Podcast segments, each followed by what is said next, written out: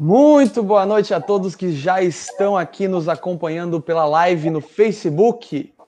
Hoje temos mais um Arena Complex, o Arena Complex de número 9.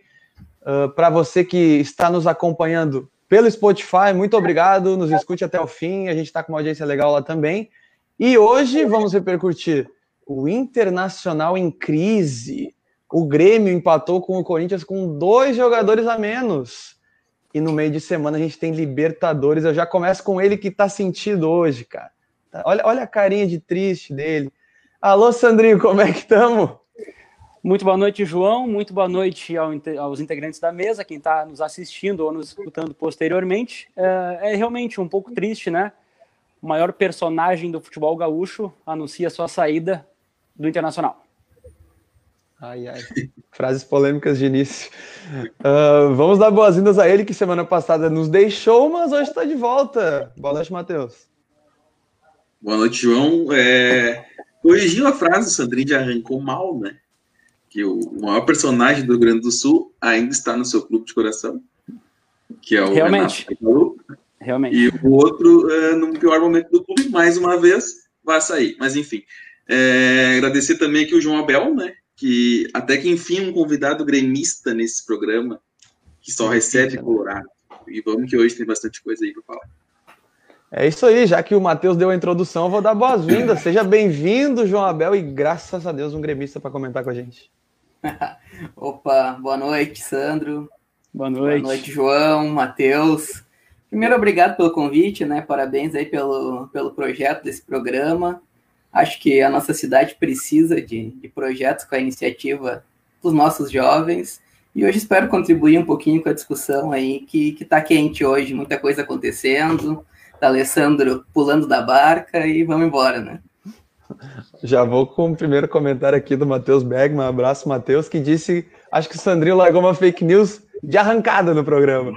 Oh, ali, ali não diz nomes, né? Pode ser a do Matheus, né? É uma interpretação do âncora. É uma interpretação ah, do âncora. Mas eu, para começar, o Inter, que o Inter que jogou ontem tomou uma virada em dois lances inacreditáveis. Acho que o Sandrinho já está a postos para dar seus comentários e, e é com ele que eu começo. O Inter perdeu para o Fluminense em casa por 2 a 1 perdeu para o melhor treinador do, do primeiro turno, tá, Sandrinho? E aí, Sandrinho, o que, que tu achou do jogo ontem?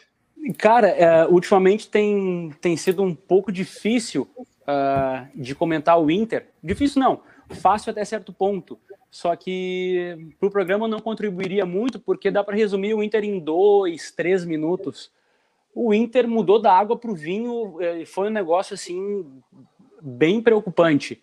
Porque tá, o Cudê saiu, beleza, mas agora uh, o, o, trabalho que vem sendo feito, ou que não vem sendo feito, a mudança drástica desde que o Abel Braga assumiu o Inter, e não por culpa dele, né? Mas alguma coisa ali dentro está muito mal explicada, é, é, bem, bem preocupante. O Inter ontem, que saiu ganhando com a ajuda do nosso querido Muriel, né? É, o Muriel deu uma força naquele gol do Maurício, que foi uma boa, uma boa novidade. O Maurício, uma, um jovem aí que foi, na, na foi veio para o Inter na troca com o Potker, uh, é uma boa surpresa, uma boa esperança para o torcedor colorado.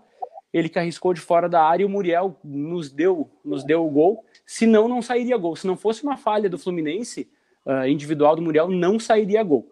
E aí, depois do, do gol, o Inter se fechou, recuou, trouxe o Fluminense para o seu campo. E um fato muito engraçado no, no, no grupo da família do WhatsApp, o meu pai disse assim, ó, os caras vão fazer um gol a qualquer hora. Acabou o áudio do meu pai, gol dos caras. O pai sabe das coisas, né? O pai sempre o sabe, pai das, sabe coisas. das coisas. É, sempre. É a, gente, a, gente acha que não, mas, mas pai sempre sabe das coisas. E aí, é, é aí, tem, minu, minutos depois, o Fluminense veio a, a, virar. O Inter deu uma leve reagida, mas não foi suficiente para para fazer um gol, né? Acho que vai ser difícil a gente assistir alguns gols do Inter nessa temporada. Podem anotar isso aí. E aí tem uma estatística aqui que eu, que eu levantei. O Fluminense chutou duas vezes no gol. Duas. Os dois gols. Então, isso aí é uma coisa que a, que a torcida colorada vem reclamando bastante. É tu chutar no gol do Inter que o Inter vai tomar gol. Uh, não sei se, se eu posso trazer as estatísticas agora, Ou posso, eu deixo para depois? Eu só, só vou trazer uma coisinha aqui, já que tu vai trazer estatística, vai comentar. Uh, tu falou que o Inter tomou dois chutes a gol e sofreu dois gols. E, na minha visão, aquele primeiro gol do Inter é um negócio meio, meio estranho aí. Eu não gostei da atuação do, do Marcelo Lomba novamente. E eu já quero trazer isso aí a perguntar para o Colorado e as opiniões dos gremistas também. Encerrou o ciclo do Lomba no gol do Inter? Sim ou não, Cedric? Uh, não, vou ser taxativo. Uh, não, eu acho que talvez ele indo para o banco de reservas, uh, focando um pouco mais nos treinamentos, que talvez o treinador de goleiros do Inter seja o melhor do Brasil, sinceramente. O Daniel Pavan faz um trabalho espetacular. Eu não sei o que está acontecendo com o Marcelo Lomba, uh, mas acho que tem que ser feita essa troca. E ele que ontem ganhou o bingo, né? Faltava só um quadradinho da cartela de bingo dele para ele levar o bingo, que foi o gol olímpico. Era só isso que estava faltando para ele completar o bingo. Então, deixo a opinião dos amigos gremistas aí. E aí, Matheus? Deu de Lomba? Tu que botou o Lomba como o melhor goleiro do primeiro turno, vem falhando continuamente no gol do Inter. Cara, realmente ele, ele, ele não tá na melhor fase dele, acho que tá na pior fase dele no Inter, né? É, mas é, ele vinha fazendo últimos dois, três anos do, do Lomba eram muito bons. Ele foi escolhido o melhor goleiro do país no, Campeonato Brasileiro do ano passado, né? E acho que nesse ano ainda ele andou, teve boas fases, ele salvou o Inter em muitos momentos esse ano. É, mas realmente a fase não é boa, acho que até para preservar ele, uh, acho que poderia uh, haver essa troca, até porque o Inter, se o Inter não tem um problema no elenco é com o goleiro, né? O Inter tem uh, o Danilo Fernandes, que acho que está com Covid, não vai poder jogar mesmo se fosse trocar agora. E tem um, o Daniel também, que é, que, que, é, que é guri, que é muito bom, acho que já jogou até uh, Grenal uma vez, no chão, que o Inter estava assim, três goleiros, acho que ele teve que jogar. E é bom goleiro também. Então, não sei se o ciclo do Lomba deve se terminar, mas realmente a fase dele não tá bom, ele tá comprometendo, mas também a gente não pode deixar de falar é, o, o, segundo gol do Fluminense, a defesa do Inter parecia, uh, uh, eu não sei dizer, é um troço horrível, horroroso, não é falha aquilo ali, aquilo ali é, é, é amadorismo, um, um, jogador no meio, o, o Cuesta sendo o Cuesta, é, sempre fora de posição, ele não ele, ele, parece que não é zagueiro, parece que ele está fora de posição, ele não, não, não, consegue achar ninguém. E o menino que eu não gosto de culpar menino, menino. mas também não, não, não vem bem, né? É, mas enfim. ele tem que começar a tomar algumas culpas, cara. Uh... É, não, concordo, exatamente. É, tá no profissional, tá no time do tamanho do Inter, tem que ser cobrado. É. Vai, Matheus, vai, vai. Não, não, é isso. Eu cheguei a ver o jogo, eu achei um jogo, uh, tecnicamente não foi bom, mas eu vou te dizer assim, o primeiro tempo do Inter não foi tão ruim, assim, foi um time equilibrado, claro, não criou tanto, mas também não sofreu. Agora o segundo tempo do Inter é um segundo tempo que o Inter vem tendo há bastante tempo. O Inter se desorganiza muito fácil, sente muitos gols. E eu acho que um erro foi o Inter deixou de jogar depois que fez o gol. É, ficou esperando o Fluminense demais. E aí o Inter volta a jogar quando toma um empate. Depois da virada, o Inter volta a jogar, tenta, vai para cima meio que na força. E algumas escolhas do Abel, né? O Yuri Alberto entrar aos 38 do segundo tempo, não, por mais que ele quisesse poupar para Libertadores, uh, se vai botar os 38, não bota, então. deixa o cara. Deixa o cara uh, da Alessandro não jogar pelo menos meia hora é um absurdo nesse time do Inter, que eu acho que é a referência técnica do Inter. Então, é uma série de coisas. Falar do Inter hoje é difícil a gente uh, querer culpar alguém, porque o Inter está num processo de, de, de um horror, é, é, dentro de campo, é fora de campo, é política. É, depois a gente vai até repercutir a entrevista da Alessandra, que, que transparece muita coisa ruim que está lá. Então, é, o Abel vai ter muito trabalho aí para, pelo menos, remobilizar eles para o jogo de quarta, que é um jogo importante, é, mas é, tá complicado a situação do Inter. É, eu, eu vou dar minha opinião aqui e depois eu vou chamar o, o João Abel para dar a opinião dele. Eu já vou dizer que eu acho que o Lomba, o Lomba é um. Ele acontece com ele o reflexo do que a zaga do Inter está jogando, né? Eu acho que é, é, bem por aí. Eu acho que talvez a culpa não seja toda dele, mas ele vem falhando, assim como toda a zaga vem falhando. Mas como eu, eu disse, para quem não sabe, a gente também tem o arroba no Instagram, arroba Arena Complex.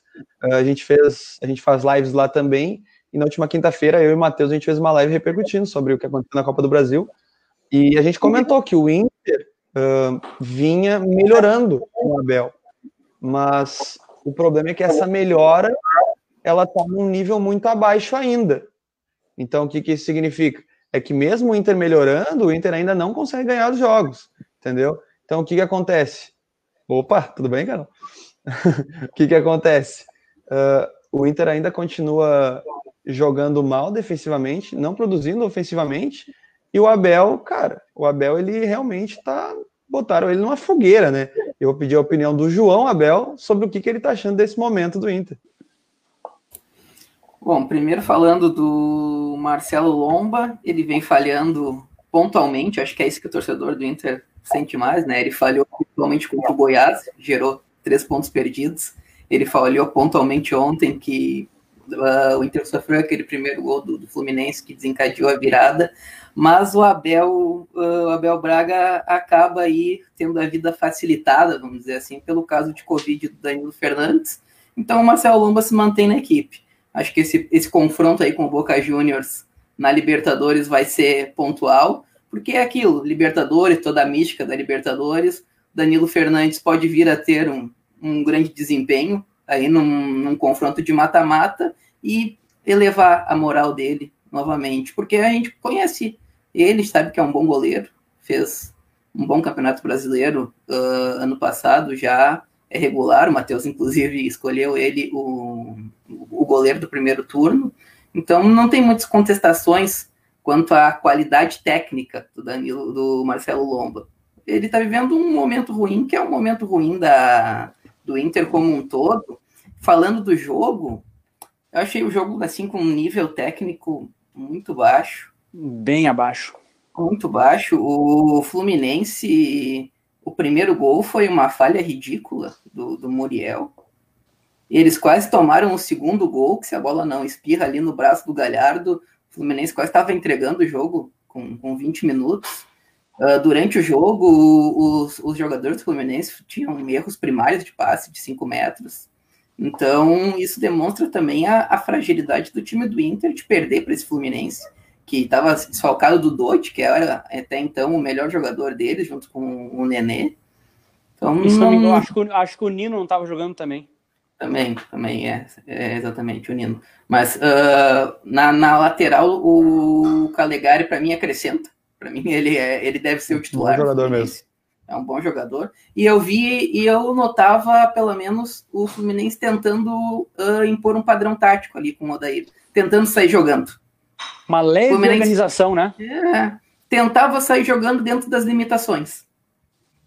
Acho que é, isso o, o Odair a gente é um não vê bom no treinador, né? Organização do Odair ali, porque, vamos e convenhamos, né? O, os, o material humano do Fluminense é fraco. É bem fraco que o Odair está fazendo ali é, é, realmente tirar leite de pedra. Uh, o time do Inter, que não é um, um, primor técnico, ainda é acima do Fluminense e tinha que se impor no jogo, como não conseguiu. Uh, mais alguma coisa a acrescentar, Sandrinho, sobre isso? Sobre o sentimento uh, eu... do Colorado ao ver o jogo? Porque o Colorado tinha gosto de ver o jogo com o Kudê. O Inter produzia, o Inter atacava, o Inter era intenso e virou toda essa chave. O Inter é parece que é preguiçoso agora no, no jogo e mudou, assim, ó, de um dia para o outro, literalmente, né, Sandrinho? É, a mudança foi muito drástica, cara. Muito, é, con, é, o contraste é muito grande. Eu queria fazer um adendo ali ao que o João falou, de que não tinha muita, muita parte técnica do jogo, que o, jogo tecnicamente foi bem pobre. E realmente, cara, teve um momento do jogo que o jogo não andou. Eu acho que foram uns 5, 7 minutos que era falta, era lateral, era balão para cima, era balão do goleiro. E aí eu pensei, cara, tá 1 a 0 pro Inter. Coisa boa que o jogo não, não, não, não tá andando, né? Pelo menos o Inter não vai sofrer perigo. E o meu pai, sabiamente, mais uma vez falou: Mas isso é ruim, porque daqui a pouco os caras acham um gol e aí não, não, não tem como buscar, porque o jogo vai ficar picotado. E aí não, não, não deu outra, né? Uh, e aí eu queria fazer mais uma pergunta para vocês, gremistas. Não sei se vocês sofrem com isso ou já sofreram. Porque eu vejo que é só no Inter e há muito tempo. O Inter tem que sofrer um gol para fazer as mudanças. Hum. Tem, tem coisa muito nítida, muito nítida ali. Cara, o Dourado tá descontado fisicamente, jogou uma boa partida, mas está descontado fisicamente. Tu tem que esperar tomar um gol para fazer uma troca. Tem jogador que não tá bem, tu tem que esperar tomar um gol ou tomar uma pressão para fazer a troca, tu não pode ter uma leitura anterior ao jogo para tentar não sofrer um gol. Eu não sei se, se vocês sofrem ou já, já sofreram com isso. Eu vou me adiantar aqui, já vou puxar puxar para a nossa, né? Para o Grêmio. Uh, isso acontecia muito nos últimos tempos. Que a gente foi um fiel crítico ao Renato, não pedindo a saída, pelo menos não eu, mas um fiel crítico ao estilo de, de treinamento dele, o estilo dele no jogo. A gente dizia que o Renato não conseguia ah, mudar paradigmas dentro do, dentro do jogo, né? A gente chegou a falar isso, chegou a falar do Kudê também, que o Grêmio não virava jogo. E, e o Grêmio normalmente, quando fazia um gol, se acomodava no, na vantagem mínima. E o Renato realmente só mudava o time ou para defender ou quando era necessário. Hoje agora o Renato até tá, tá com um outro pensamento, até vamos discutir isso mais tarde, mas eu, eu entendo isso, eu te entendo, e eu, eu acho que é um dos, um dos grandes problemas do Inter atualmente, que era um problema recente do Grêmio. E aí, Matheus, o que, que tu acha?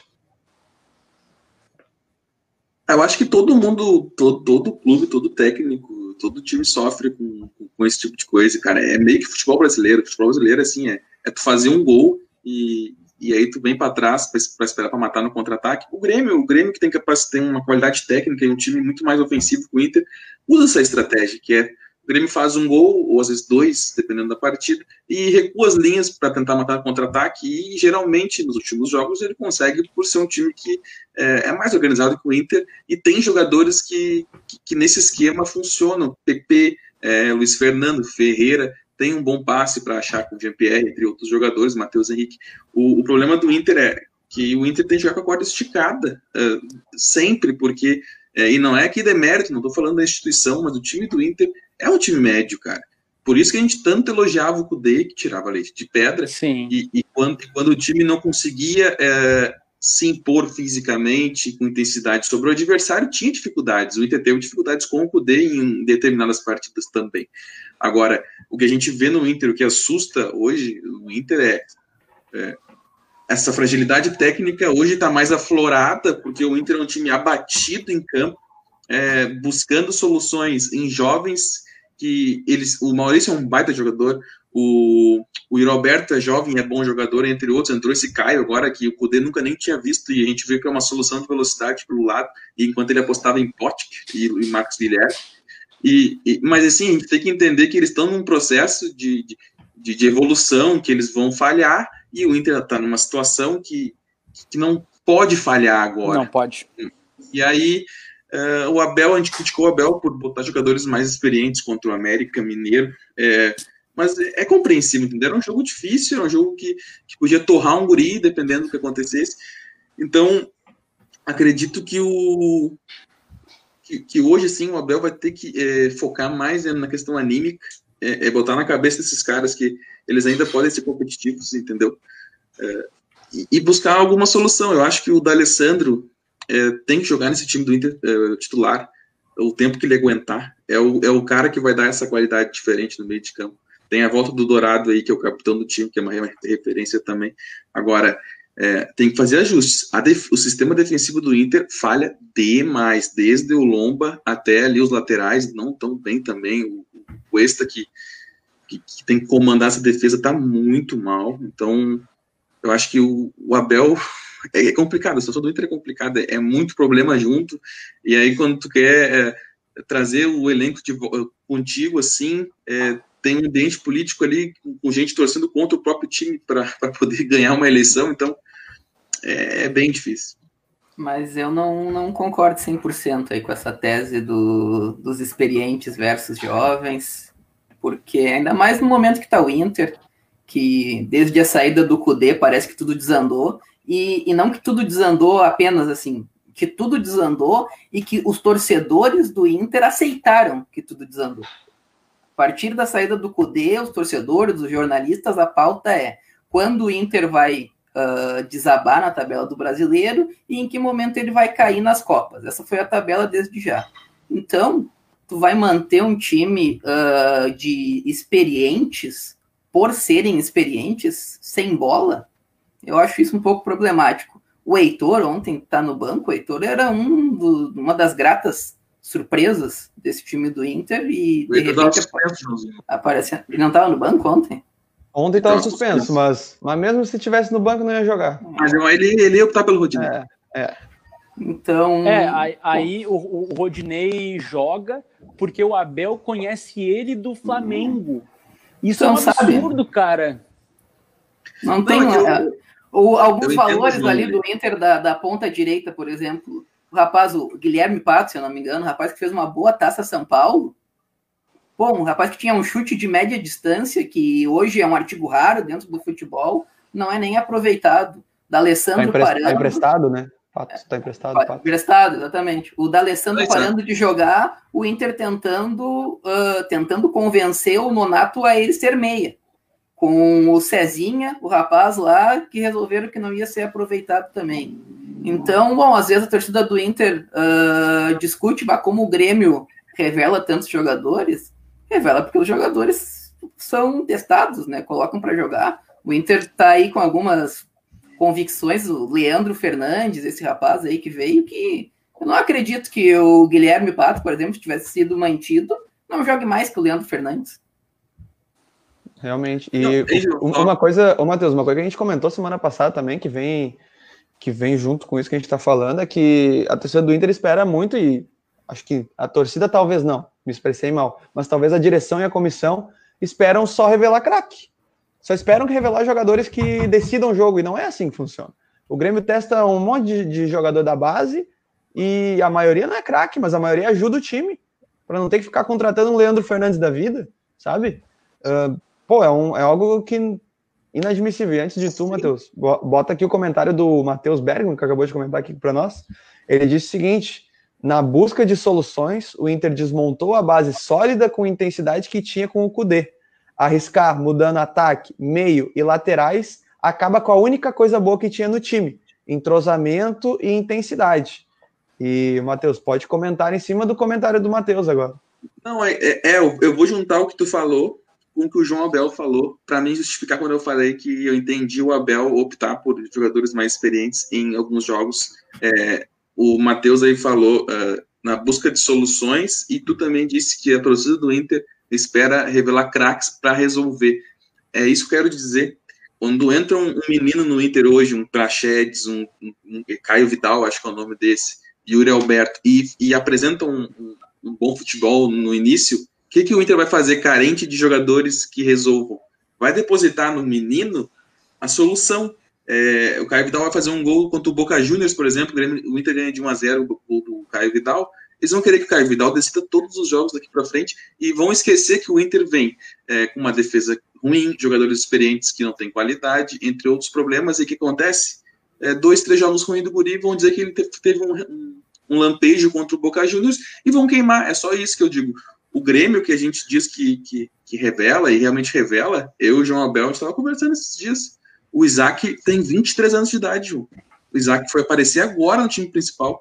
O, o Darlan tem 22, se eu não me engano. O Darlan é o segundo ano dele no profissional e agora que ele está brigando para ser titular, entre outros. Então, assim, é, o Grêmio também não. Eu acho que tem que revelar jogadores. acho que o Renato poderia ser mais. É, arriscar mais. Por exemplo, o TT saiu daqui sem jogar no profissional. Por quê? Porque ele teve que passar pela transição primeiro e talvez com 20 anos o TT é, fosse figurar entre os titulares ou na briga entre os titulares. Então, é só esse cuidado que eu acho que é um momento muito ruim de o Inter lançar jogador agora. Assim, ou tem que ser muito diferenciado, ou vai correr um risco de queimar muito grande. É isso aí, Matheus. Bom, uh, passamos aqui da, da, nossa projeção de Inter, então a gente chegou quase na metade do programa, a gente comentou de Inter, agora a gente vai comentar sobre o jogo do Grêmio. Posteriormente, a gente vai falar ainda sobre a não renovação do, do Alessandro, tá? E a gente vai projetar essa rodada da Libertadores. E aproveitar que o Sandrinho deu uma saída e vamos de Grêmio, então. Uh, o Grêmio jogou na tarde de ontem, empatou em 0 a 0 de novo com o Corinthians. É o quarto jogo seguido que o Grêmio empata em 0 a 0 com o Corinthians. Uh, o detalhe desse jogo é que o Corinthians teve dois jogadores expulsos e o Grêmio não conseguiu criar Grêmio não conseguiu criar uma chance de gol. E o pior, no segundo tempo, a melhor acho que no jogo, na verdade, né? A melhor chance é do Corinthians, que é um milagre do Vanderlei, talvez a melhor defesa dele com a camisa do Grêmio. Então, é, foi algo que, que eu me preocupei. Eu vou dizer que não é, como eu posso dizer, não é uma crítica, tá? É só uma preocupação pelo Grêmio não ter ganhado, mas não é uma reclamação, é só uma constatação. Eu vou começar agora com o João Abel, comentários sobre o jogo do Grêmio, o que, que tu achou? Como foi esse sentimento que acho que eu também senti de daquela gana de ganhar. Se a gente ganhasse, a gente encostava lá em cima. E daí quando a gente. É, é o Grêmio sempre faz isso, né? Quando tem tudo para dar certo, é o momento que dá errado, né? É, eu ontem, eu normalmente depois que termino o jogo, fico ali alguns minutos conversando com o Matheus aí sobre, sobre a partida. Ontem, depois que terminou o jogo, eu desliguei a televisão, o celular, tudo, não queria conversar, porque parecia que tá acontecendo a síndrome do brasileiro, né? Quando o Grêmio tá ali próximo de, de entrar na briga, o Grêmio não consegue. Mas uh, depois refletindo um pouco daí com mais calma sobre o jogo, o que me faltou parece foi um pouco de, de condição psicológica dos jogadores. Os jogadores do Grêmio ficaram nervosos com a obrigação de vencer.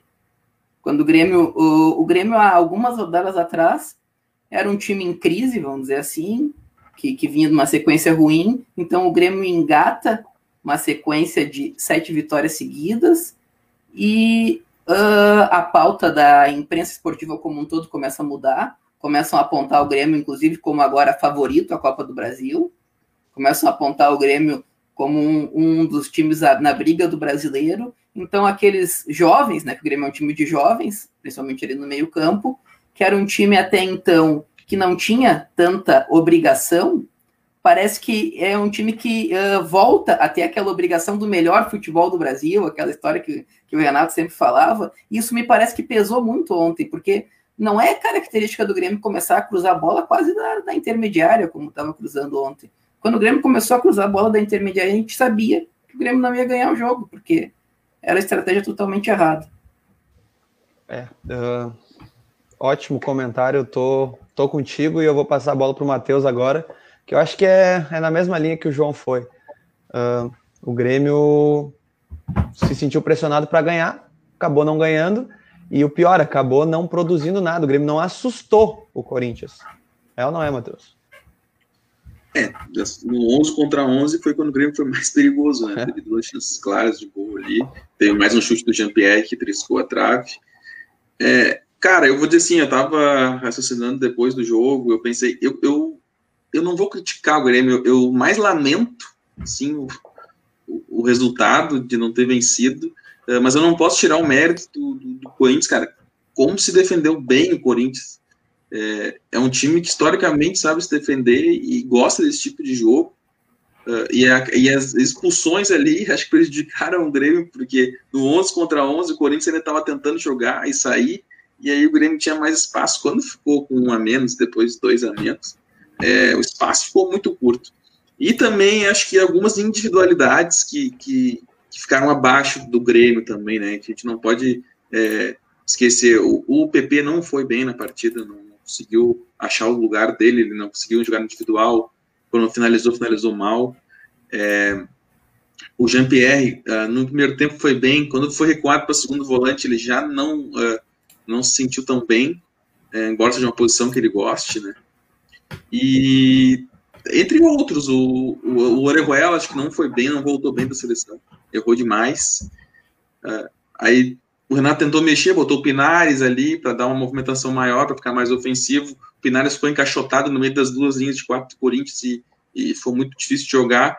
E o Grêmio melhorou um pouco quando entrou o Barbosa, que Barbosa e PP se dão uh, bem, né, são entrosados. Mas aí também começou a cruzar. Era, chegava no Barbosa, era bola para dentro da área, depois entrou o Turim. E não, e não era nem cruzamento do fundo, né, Matheus? Era cruzamento de onde dava. Não, o Grêmio não conseguia chegar no fundo, o Grêmio não conseguia.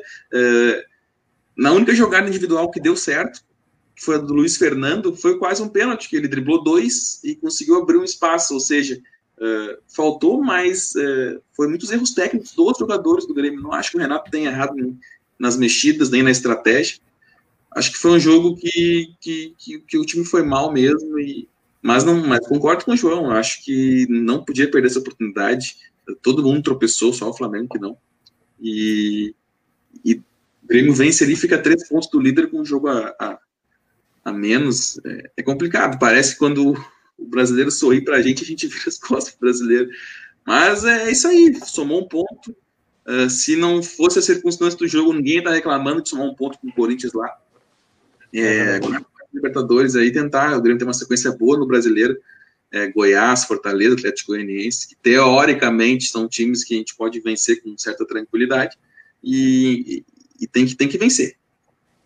É, e eu acho também uma... uma coisa, João, só uma coisinha, eu acho que uh, muita, eu vi muita, muito gremista criticando a alteração do Renato recuando o Jean-Pierre, né? E eu queria dar minha opinião aqui, quando, quando vai para o intervalo, o Grêmio 0 a 0 já com um jogador a mais, uh, e o Renato tira o volante, que tinha que tirar, porque o Darlan ia ser expulso a qualquer momento, a gente sabe disso, e ele bota o Pinares recuando o Jean-Pierre, acho que não teve um gremista em casa que pensou, bah, não gostei da substituição. Foi uma substituição que todo mundo esperava que ele fizesse. Ele ainda tirou o Cortez e botou o Diogo Barbosa ao mesmo tempo. Era tudo que o torcedor queria, era tudo que o torcedor achava que dali sim o Grêmio melhoraria e produziria mais. Só que o que aconteceu? Deu errado, como poderia ter dado, e realmente deu. Por quê? Porque quando o Jean recua uh, e o Corinthians ainda tem mais um expulso, o Corinthians cada vez mais volta para sua área e encaixota, bota, estaciona o ônibus ali na frente, e aí o Jean vindo de trás, ele não tem que o Jean, quando, quando joga na meia, ele, ele tende, e com 11 contra 11, ele tende a dar um drible, dar uma desvencilhada e achar o passe. Só que esse passe não vinha, porque o Jean, quando ele chegava na frente, era uma, o ônibus ali na frente, e ele tinha que tocar a bola. Então, faltou a criatividade, faltou o Jean estar mais próximo da área, faltou. Mas o Renato não errou na substituição do, do intervalo. Para mim, ele errou na substituição do fim do jogo. Quando ele tira o Orejuela, ele vê que ele erra por tirar o Orejuela, e depois bota o Vitor Ferraz, tendo o Ferreira no banco, que, sinceramente, Ferreira, pra, eu não sou muito fã do Ferreira, não, mas o Ferreira sabe driblar, e é o que ele sabe. Ele sabe driblar. E o que, que a gente precisava ali no jogo era um drible, que foi o que o Luiz Fernando fez, quase sofreu o pênalti. Talvez uma jogada diferente foi o que a gente não conseguiu fazer. Eu vou ler mais um comentário aqui do Matheus Bergman.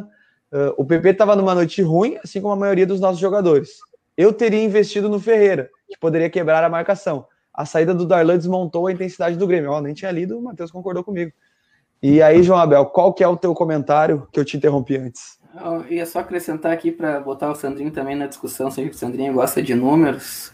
Uh, já que o Matheus levantou a questão da tabela, estava fazendo algumas, alguns cálculos. Uh, eu vi ali que em 2015 o Corinthians foi campeão com 24 vitórias, em 2016 o Palmeiras foi campeão com 24 vitórias, em 2017, o Corinthians foi campeão novamente com 21 vitórias. Em 2018, o Palmeiras foi campeão com 23 vitórias. E daí, em 2019, o Flamengo foi o ponto fora da curva com 28 vitórias.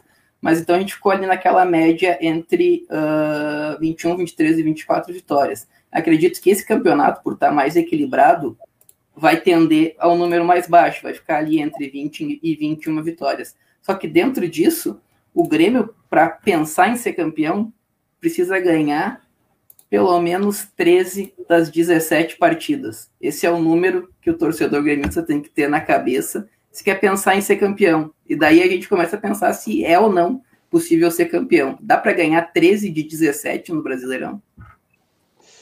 João. Ai, ai, cara, olha, ô Sandrinho, dá para ganhar só, 13 só... de 17, que o, o Sandrinho fica toda, toda semana dizendo que faltam tantos pontos para o Inter escapar do rebaixamento. E aí, Sandro, é, dá pro Grêmio ganhar 13? Então, eu quero só avisar que a minha internet está muito, muito ruim mais uma vez. Se ela não tivesse ruim, eu acho que seria o ponto fora da curva. Mas então, trazendo, tra, trazendo para os números, uh, complementando o que o João Abel falou ali, além de, de, dessas 13 vitórias, tem que ganhar quantas, João? Mais ou menos 24? É, isso. E, é, é um... esse, essa, essas 13 o Grêmio ganharia 21. Estou colocando o número mínimo 21. como como o campeonato tá, tá mais equilibrado esse ano, estou colocando ainda é. o número mínimo dos últimos anos. Quando, Talvez seja até menos no fim, no fim do campeonato. Iludido com, quando o torcedor colorado estava iludido com um possível uh, campeonato brasileiro, eu cheguei a fazer alguns cálculos, alguns, alguns cálculos não, mas médias, E geralmente o campeão brasileiro ganha em média nove vitórias, nove jogos fora de casa. Então acho que isso aí é um número também que, que tem que ser, ser lembrado. E aí, complementando a pergunta do João de, de, de se dá ou não, esse ano uh, pode ser que o campeão fique entre mais ou menos 73 pontos, 71, 72, 73, sendo que a média é entre 76 e 78. E uma notícia muito boa para mim que eu vi hoje é que talvez com 41 pontos uh, já dá para escapar do rebaixamento. Começou. Sandrinho, calma, Sandrinho, tá tudo sob controle. O Inter já escapou do rebaixamento. Não, eu, pode, pode printar, pode favoritar. Não, já escapou. há dois programas eu venho, eu, porque há dois programas eu venho dizendo que o Inter não tem perspectiva de vitória. Me, alguém me dá aí três jogos que o Inter vai, vai vencer. Diz, não, esse aqui o Inter vai ganhar. Não tem. Ah, mas não, mas, mas, mas vence, Sandro. É muito jogo para perder. É, tá tudo me, bem, me dá os três. É bom. Me dá não, o momento não é bom, bem. O Inter, o Inter, vai, o Inter vai, ganhar em casa, sobre três jogos facilmente. O Inter vai ganhar. Tá louco. Pelo amor de Deus.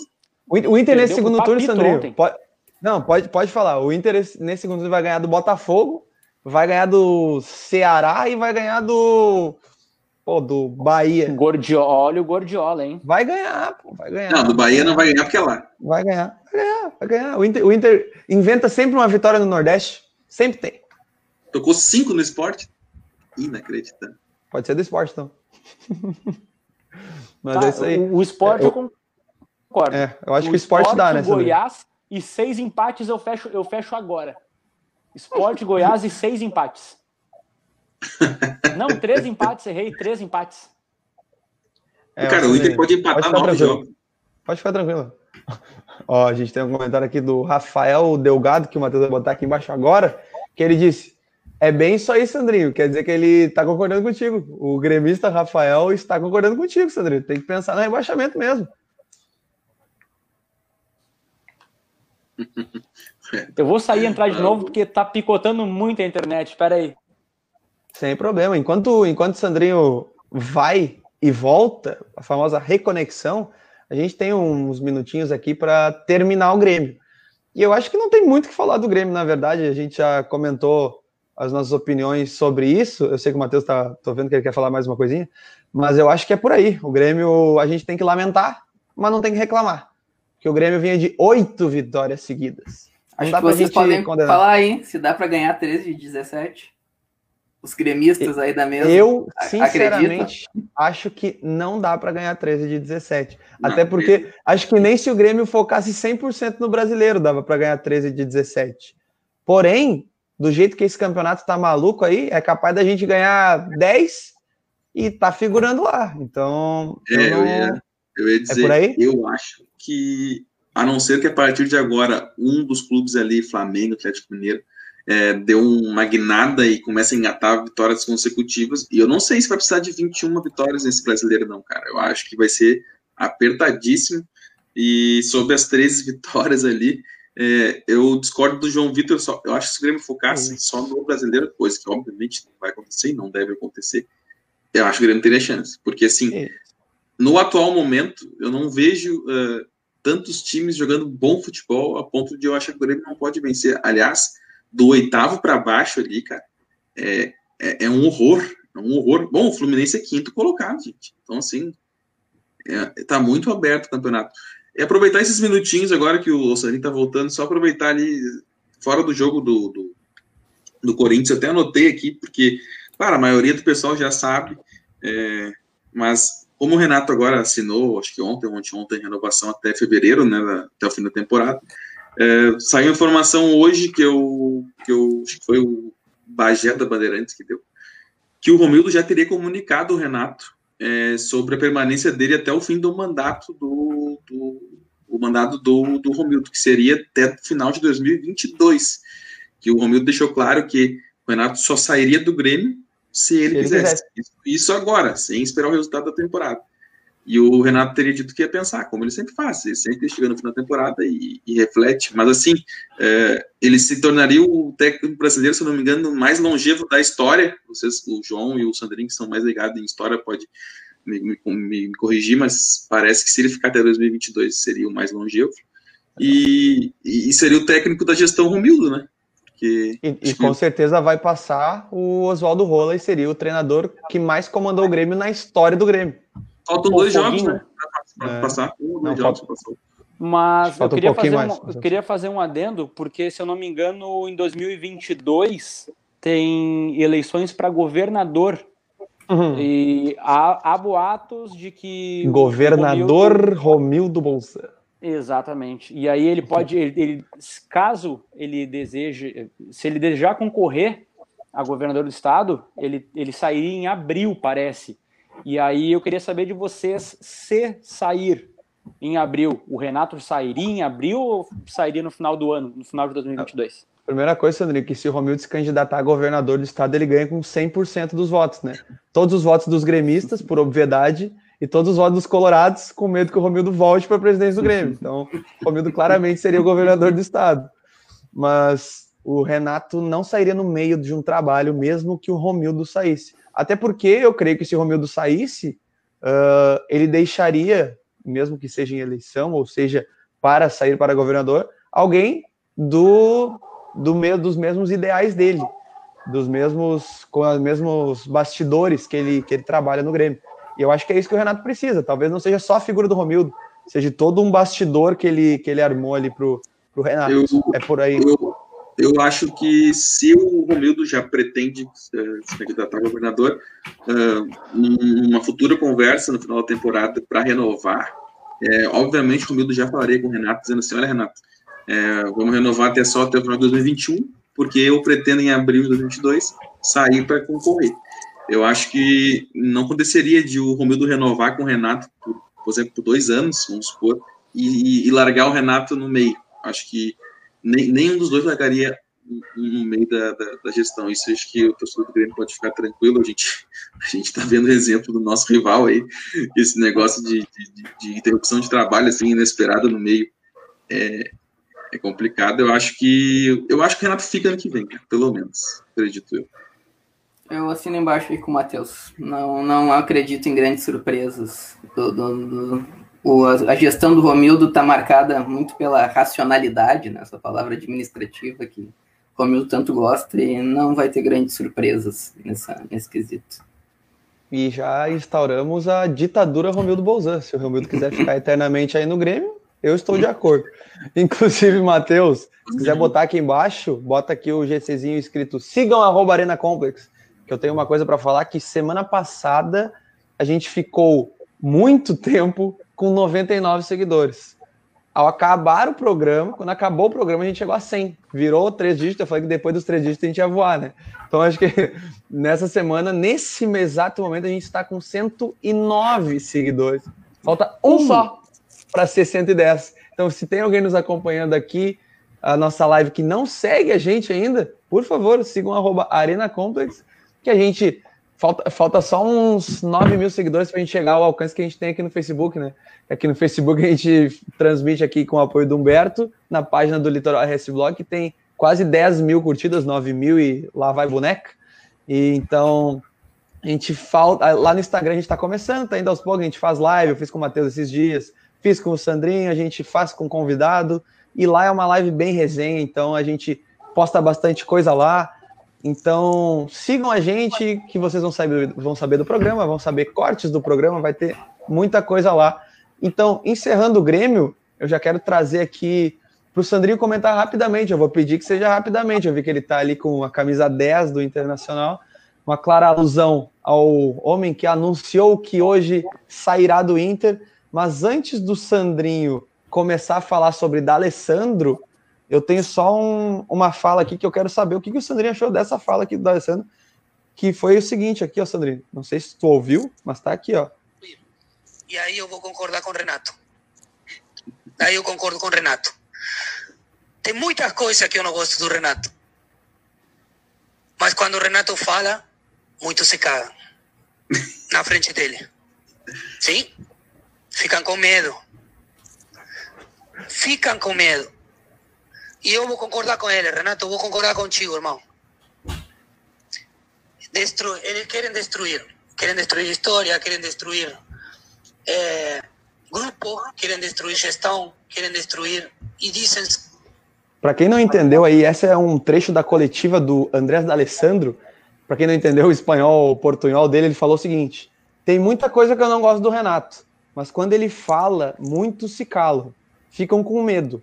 Vou concordar contigo, Renato. Eles dizem que querem, eles querem destruir a história, gestão, grupo e se dizem colorados. Eu, da Alessandro, sou mais colorado que eles. E aí, Sandro, qual que é o sentimento? O que, que tu tem para comentar sobre esse fato que pegou a gente de surpresa, né? É, uh, primeiramente, muito obrigado ao senhor Andrés D'Alessandro. Fica aqui o meu agradecimento em nome da torcida colorada. Recebi algumas mensagens uh, hoje à tarde dizendo, cara, tu tem que falar do D'Alessandro no programa, porque a, a, a coletiva dele foi às duas e meia, né? Então a pauta já estava pronta, estava praticamente o programa todo esquematizado. Então recebi algumas mensagens dizendo fala, fala do cara, ele merece, nem que seja um minutinho. Então fica aqui em nome da torcida colorada o, o, o nosso muito obrigado a todos os serviços prestados, a todas as alegrias. Então, sobre o que ele falou aí uh, do Renato, realmente, a imprensa aqui, cara, o Matheus é um cara que sempre falou da imprensa e eu dizia, bah, mas o Matheus tá achando pelo em ovo, tá chorando. E não, realmente, cara, a imprensa aqui é, é, é bastante complicada, vai minando, minando, minando ao ponto de causar uma crise, cara. Às vezes, às vezes não existe crise, às vezes é um mau momento, a imprensa vai lá e consegue uh, explodir uma, uma, uma crise. E, é, já que tu, vai, Matheus, vai, Matheus. Já que tu, tu, tu, falou ali sobre isso da imprensa que eu sempre falo, e a gente está fazendo um trabalho aqui meio parecido com, com, eles, né, humildemente falando, porque a gente comenta sobre futebol. Agora, a gente vê, assim, é, a diferença do jeito que a gente fala de futebol, do que falam essas, esses profissionais que estudaram, que estão há 30, 40 anos na, na, na, na mídia falando. É, eu acho que é, técnico de futebol e atleta e direção que trabalham em clubes como o Inter e como o Grêmio, eles têm que estar uh, dispostos a aceitar críticas, seja da torcida, seja da imprensa. Agora, o que eu acho do Rio Grande do Sul é, para mim, é a imprensa que, uh, como é que eu não quero usar uma palavra forte, mas para mim, é a imprensa que, que é mais, uh, entre aspas, mau caráter com, com a dupla Grenal, sendo que a dupla Grenal é o que sustenta eles no, no, no no nosso estado, que é um estado que está lá embaixo, que ninguém dá bola para nós se não fosse Inter e Grêmio na questão esportiva, e que, e que, e que leva o, o nome do Sul para o mundo. Aí, o que acontece? O D'Alessandro está 12 anos no Inter, eu sou gremista, não tem problema nenhum, o D'Alessandro já ganhou muito Grenal, já tirou sarro, acho que é do jogo, assim como o Michael faz com, com, com o Inter. É, só que eles não respeitam, cara. É, é muita falta de respeito com, com, com um atleta. Ah, mas ele ganha um milhão. Cara, não interessa, ele ganhou um milhão. Matheus, tá tu acha que essa, essa declaração do Alessandro é exclusivamente imprensa ou serve para a direção também? Cara, eu acredito que seja imprensa, pelo jeito que ele falou, e também ele, ele, ele deu outros recados que, que ficaram bem direto para o Baldaço, né, que é um torcedor identificado deles, que, que, que é fã do Alessandro, mas que também é, se passa. Então, assim, tem que ter mais respeito pelos profissionais, cara. O D'Alessandro não caiu de paraquedas no Inter, ele tá 12 anos aqui no Inter, tá? Não é, não, é, não, é, não é só pelas conquistas deles, mas é um atleta que, que se cuida, tem 40 anos, tem mais de 20 anos de profissão, assim como o Renato, que já jogou, já treinou aqui, os caras ficam tirando sarro do Renato na, com as falas dele na, nas, nas, nas coletivas, assim, que, que realmente irrita. E tu tá ali trabalhando, ah, mas o cara ganha um milhão, dois milhões. Cara, ele está trabalhando, eles pagam ele porque eles querem pagar um milhão. Não é o, o D'Alessandro que veio aqui e chorou para ganhar um milhão, entendeu? Então, tem que ter mais respeito pro profissional. Eu acho que se as críticas, quando, quando, quando o Alessandro dá uma crítica dessa, quando o Renato soltou uma na imprensa, vamos esperar amanhã para vocês verem a repercussão que vai ser essa declaração do Alessandro. Eles vão bater no Alessandro durante todos os programas esportivos amanhã. Entendeu? Em vez de falar que o cara vai se aposentar, que o cara tem uma história bonita, se aposentar, não, o cara vai sair do Inter, tem uma história bonita. Eles vão ficar batendo, dizendo que o Alessandro é cagão, que não quis falar para quem é, que não tem obrigação de falar, porque quando os jornalistas dão informação eu não dou fonte, ah, eles podem. Então, acho que tem muita coisa que mudar, eu acho que esses jornalistas têm que respeitar mais os profissionais de futebol, eu, eu, eu acho. Matheus, eu sinceramente acho que o recado não foi exclusivo para a imprensa, tá? Eu acho que tem um, A, a mágoa com a direção do D'Alessandro é clara, e eu acho que ele deixa isso nas entrelinhas dessa declaração dele. Uh, eu, vou, eu vou resguardar o João Abel para a gente comentar agora a projeção da Libertadores. Eu só quero deixar o espaço novamente para o Colorado da mesa, para dar as considerações finais sobre esse, essa não renovação do D'Alessandro, Sandrinho. Acho que é interessante, Sandrinho, comentar também aí. Tem algumas coisas acontecendo no Inter que a gente não entende muito bem. Algumas, algumas mídias independentes do Inter que vem reclamando que não tem espaço nas coletivas de imprensa do Inter. Acho que isso aí também é uma é, pauta eu, interessante. Eu, ia falar isso agora, eu queria só avisar todo mundo. Eu não sei, o João Abel tá em Tramandaí ou tá em Porto Alegre? Tramandaí. Cara, eu não sei no bairro de vocês, aqui tá uma ventania que tá oscilando muito a minha internet. É sério, pô. A ventania. Tá oscilando não, muito, oscilando. então vamos lá. Uh, cara, realmente, tem, eu, eu vou, da, vou dar nomes, é a, o, o, blog ou o perfil Inferno é Meu Destino, que é um perfil independente, porém identificado com internacional, é a segunda coletiva de imprensa a qual eles não participam. A, a coletiva do D'Alessandro hoje cada repórter teria a oportunidade de fazer uma pergunta, se não me engano, e a Inferno é Meu Destino não teve a oportunidade de fazer, fazer o programa, a pergunta. Uma coletiva pós-jogo também, o, a Inferno é Meu Destino não conseguiu fazer, fazer a pergunta, e agora indo para a pergunta do João sobre o que, que eu achei sobre a não renovação, cara, eu acho que já era tempo. Faz algum ano, alguns anos que eu estou dizendo que bah, deu de Alessandro cara tá mais de 10 anos aí, dificilmente tu vê algum jogador que tá há 5, 6, 7 anos em algum clube. Dá pra... A gente não enche duas mãos, talvez. Uh, e aí eu acho que deu, o ciclo se renova. Acho que a presença dele ali trancou muitos, muitos garotos. Uh, passaram alguns caras ali que se não tivesse o Alessandro, e não por ser ele, né? Não, não foi o Alessandro que trancou. Foi talvez uma comissão técnica, um treinador.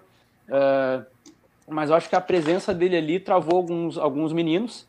Acho que o físico dele está comprometendo há, há, algum tempo, alguns anos. Ele está muito fraco, muito magro. Por mais que ele tenha intensidade, intensidade não, ele tenha fôlego para correr mais de um tempo. Cara, os caras roubam a bola dele como quem rouba de uma criança. Tu encosta no D'Alessandro, ele cai. Não, não é uma crítica a ele. Eu acho que fez bem em não renovar, em procurar novos ares, até porque o ambiente que está muito conturbado.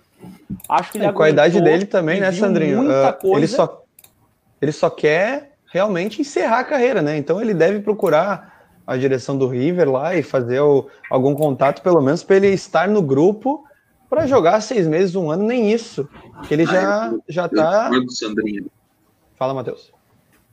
Eu, com todo respeito, discordo, sou gremista, mas discordo. Eu acho que o Alessandro joga praticamente uns 60, 70 minutos aí em alto nível.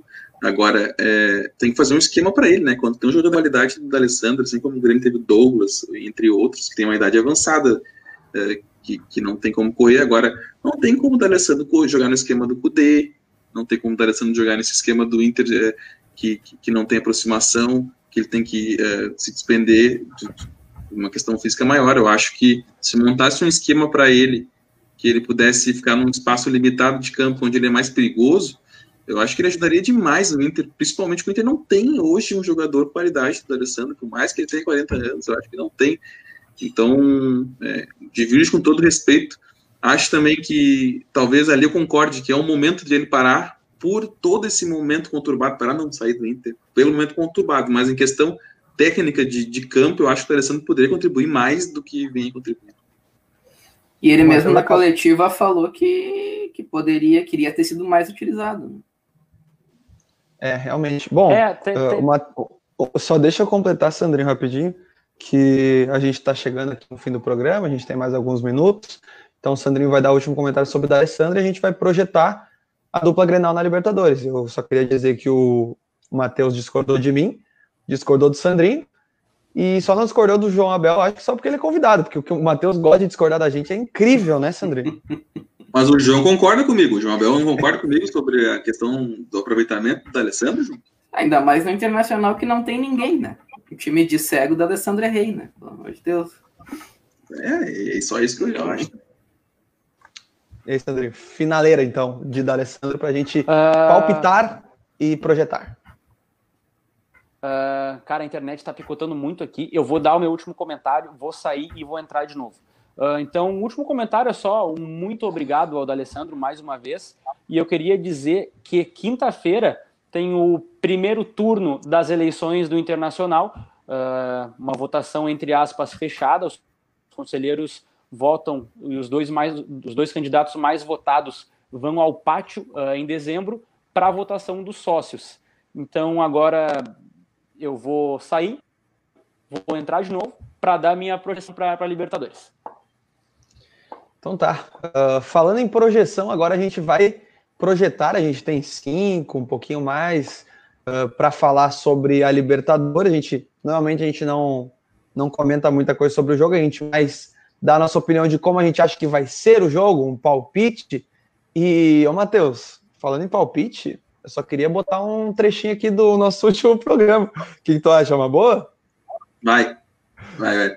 Trechinho do nosso último programa da segunda-feira que o âncora que vos fala disse o seguinte aqui, ó. Só o Renato botar os melhores para jogar que o Grêmio vai ganhar e convencer. E eu espero que ele faça isso. Eu acho que é 2 a 0 Grêmio, natural, com tranquilidade. E o Inter, cara, eu Cara, eu realmente, assim, ó, eu acho que é um jogo que eu tô cego de palpite. Eu não sei o que vai acontecer lá.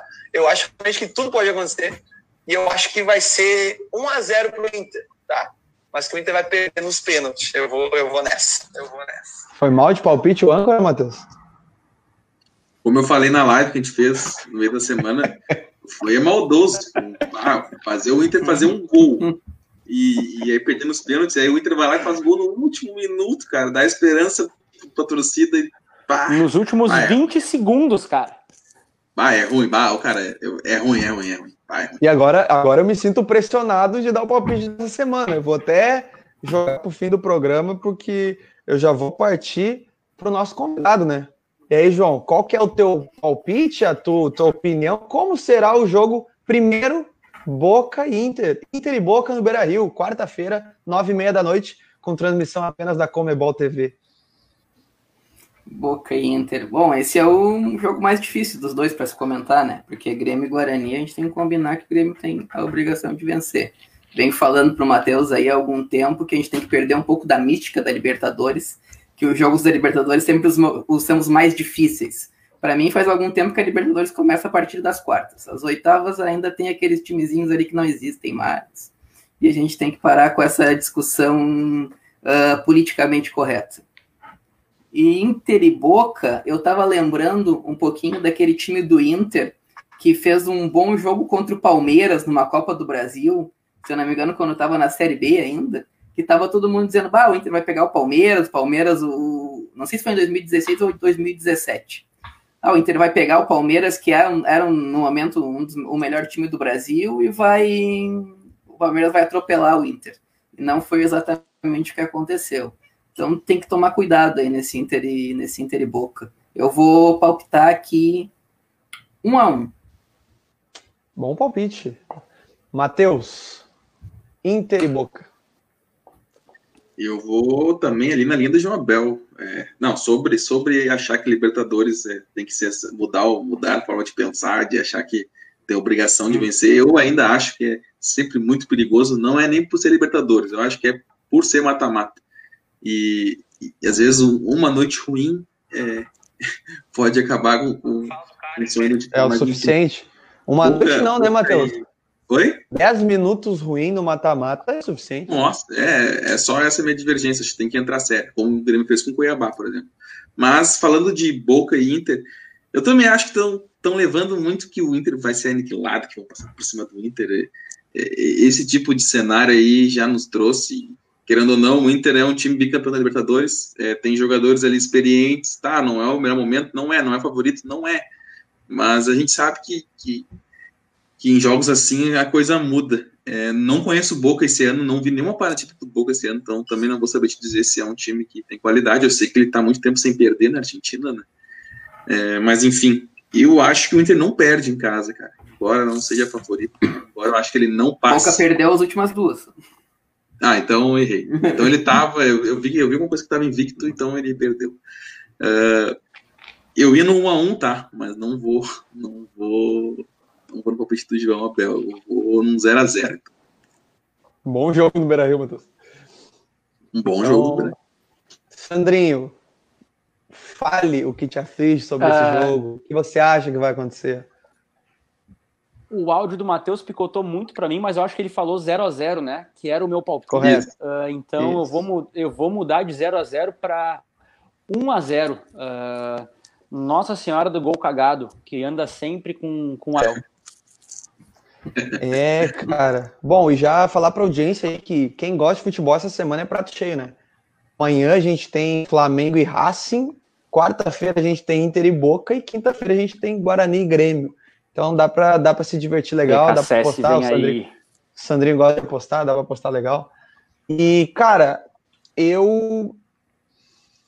Eu tô me sentindo pressionado para dar esse palpite, mas eu acho que o Inter vai jogar bem, mas vai perder como vem perdendo. Eu acho que é 1 a 0 Boca, tá?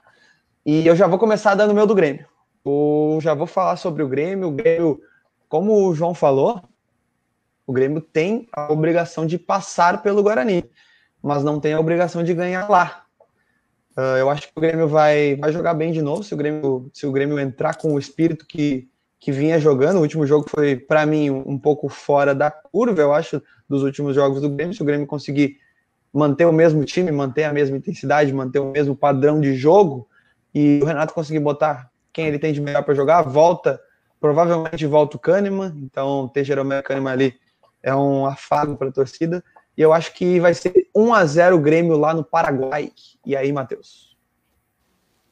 Só te fazendo mais uma correção, não é perseguição, mas o Kahneman não joga, tá? Já tá O Kahneman confirmado? suspenso. Suspenso. expulso contra o Ah, América de tá Cali. suspenso. É verdade. Errei, errei. o O âncora errou, o É. âncora errou. Mal, mal, mal, mal. É, cara, o Grêmio é mais time, com certeza. É, o, o Guarani é um time que se defende muito bem. Eu acho que vai ser um jogo é, que o Grêmio vai propor lá. Eles sabem da grandeza do Grêmio, eles sabem que não vão poder se abrir. Vão tentar vir vivo aqui em Porto Alegre, como fizeram com o Corinthians, entre outros. É, mas eu acho que o Grêmio passa, cara. Eu acho que o Grêmio vem com um resultado bom de lá e encaminha lá para decidir em casa. Eu vou. Eu vou em 1 a 0 Grêmio. Gostei. Quando tu vem comigo, tu, tu vem bem, Matheus. Ah, tu foi Aí. 1x0? Ah, lá vem, ele vai mudar. Se vai mudar, vai dar ruim. Eu não gosto de. Eu não, eu não gosto de ir no, no, no igual dos caras. É, eu vou 2x0, Grêmio. Ok, Então tá. Tadinho do João Abel ficou sem palpite agora. E aí, João, palpite pro Grêmio? João- Não, o João, o João, pela fala dele, vai de 4x0 Grêmio. Não, não. Com, É que- com tranquilidade, fora do Futebol, normalmente o melhor vence, né? Vamos dizer assim, 90% das vezes o melhor vence. Exatamente. A gente tem 5% que tira ali o fator local, que hoje não existe mais, por causa da- desse movimento atípico que a gente vive. Então o Guarani perdeu ainda esse 5% e tem os 5% do apocalipse, que não vai acontecer. Então, o Grêmio vem de, um- uma partida que, que a gente considerou todos aqui um resultado ruim, então o Grêmio vem mordido ainda. Então, Tudo Posso certo. gravar aqui 3 a 1 porque o Grêmio vem tomando gols. A nossa defesa aí tá, tá sendo frágil. 3 a 1 podem printar e me cobrar depois no privado. Tá ótimo. Tá Que ótimo. isso. Sandrinho, completa aí os palpites pra gente, pra gente encerrar o palpitômetro. E eu vou ficar no 1 a 1 Ah, Contra- sacanagem. Ah, ele vai tranquilo, ele vai tranquilo. É, não, o, o gol do Guarani vai ser, vai ser de um cara que sempre aparece, que nem. Eu acho que o Guarani tinha um tempo Agora atrás, vem o Santander, Sandrinho fala, ah, agora vem o Sandrinho falar de um jogador que só ele conhece, que joga em um time que ninguém conhece. Vai lá, Sandrinho. Sandrinho é o Leonardo Oliveira da Gaúcha. né? Não sou, não. pô. É, é que o Leonardo Oliveira realmente ele é o mais lúcido do, do sala de redação. Meu Deus. Opiniões polêmicas. Mas então, Odeio, odeio Então tá. Odeio que isso, cara? Não pode falar essas coisas. Que ódio Então no tá, coração semana, é esse? Semana que vem, Leonardo Oliveira no Arena. Essa era a surpresa. João, João, Fala, Sandrinho. eu quero, eu quero avisar o pessoal que está assistindo aí que em breve a gente vai vai estar com um programa num formato ah, especial, um programa com uma produção especial. Então fiquem fiquem de olho aí, fiquem esperando que a gente vai vir com um programa super legal. Novidades por aí. Então, Então já vamos encerrar o programa e eu ia dar esse recado, Sandrinho. Sandrinho Opa, desculpa. antecipa os movimentos. Não, é bom, é bom, é bom assim. Uh, hoje, para quem não sabe, estamos no Arena Complex número 9. A gente tinha projetado que o Arena Complex de número 10 seria especial e a gente está tentando fazer ele ser especial. Então, fiquem ligados aqui, ó, arroba Arena Complex lá no Instagram, aqui na página do Litoral RS Blog, aqui no Facebook, curtam também uh, porque semana que vem a gente espera fazer um programa muito especial para vocês. E a gente espera que todos acompanhem, a gente espera que todo mundo divulgue, compartilhe, manda para os amigos, manda para quem quiser. Uh, e é o seguinte: nosso programa hoje foi um debate com mais gremistas colorados, pela primeira vez. Na semana passada a gente teve mais colorado que gremista, a gente tem uma mesa equilibrada, então semana que vem a gente espera que tudo dê certo no nosso programa especial. E a gente vai encerrando mais um Arena Combas, o Arena Combas de número 9, como eu acabei de falar. Agradecer aos nossos debatedores de toda semana. Obrigado, Sandro Medina, obrigado ao Matheus Araújo e agradecimento especial ao João Abel. Muito obrigado pela presença, João. E ótimos comentários e sempre obrigado por acompanhar nosso programa também. Valeu, pessoal. É isso aí, como falei aí no começo do programa. Acho que é importante a gente incentivar os projetos locais, né? Gurizada tentando implementar aí um novo projeto na cidade, estamos junto. Antes de terminar, aí um alento para o torcedor gremista, daqueles 13 jogos que eu falei que a gente tinha que ganhar, 10 são na arena. Então aí há esperanças. Agora dá, Matheus. Deixando a gente sonhar. Deixando é. a gente... Então tá, pessoal. Agradecer a todo mundo que entrou na nossa live, que comentou, que curtiu, que compartilhou. E agradecer também a você que está nos escutando neste momento no seu carro, lavando a louça, limpando a casa, botando fone, botando na caixinha no Spotify. Um abraço para o meu brother Edilson, que trabalha comigo, que falou que agora está me escutando, indo para o trabalho. Valeu, Edilson, tamo junto. Agradecer a todo mundo que nos acompanha toda semana, todo mundo que nos segue no Instagram. E quem não segue ainda, pode seguir. Inclusive, agradecer ao Matheus Bergman, que estava comentando aqui, comentou várias vezes, e foi o nosso número 110 lá no Arena Complex, então temos 110 seguidores e buscamos sempre muito mais. Agradecer, tamo junto, pessoal. Valeu, João Abel, valeu, Matheus, valeu, Sandrinho. Até semana que vem estaremos aqui neste mesmo horário, provavelmente. Fiquem ligados. Abraço, tamo junto. Tamo junto. Abraço.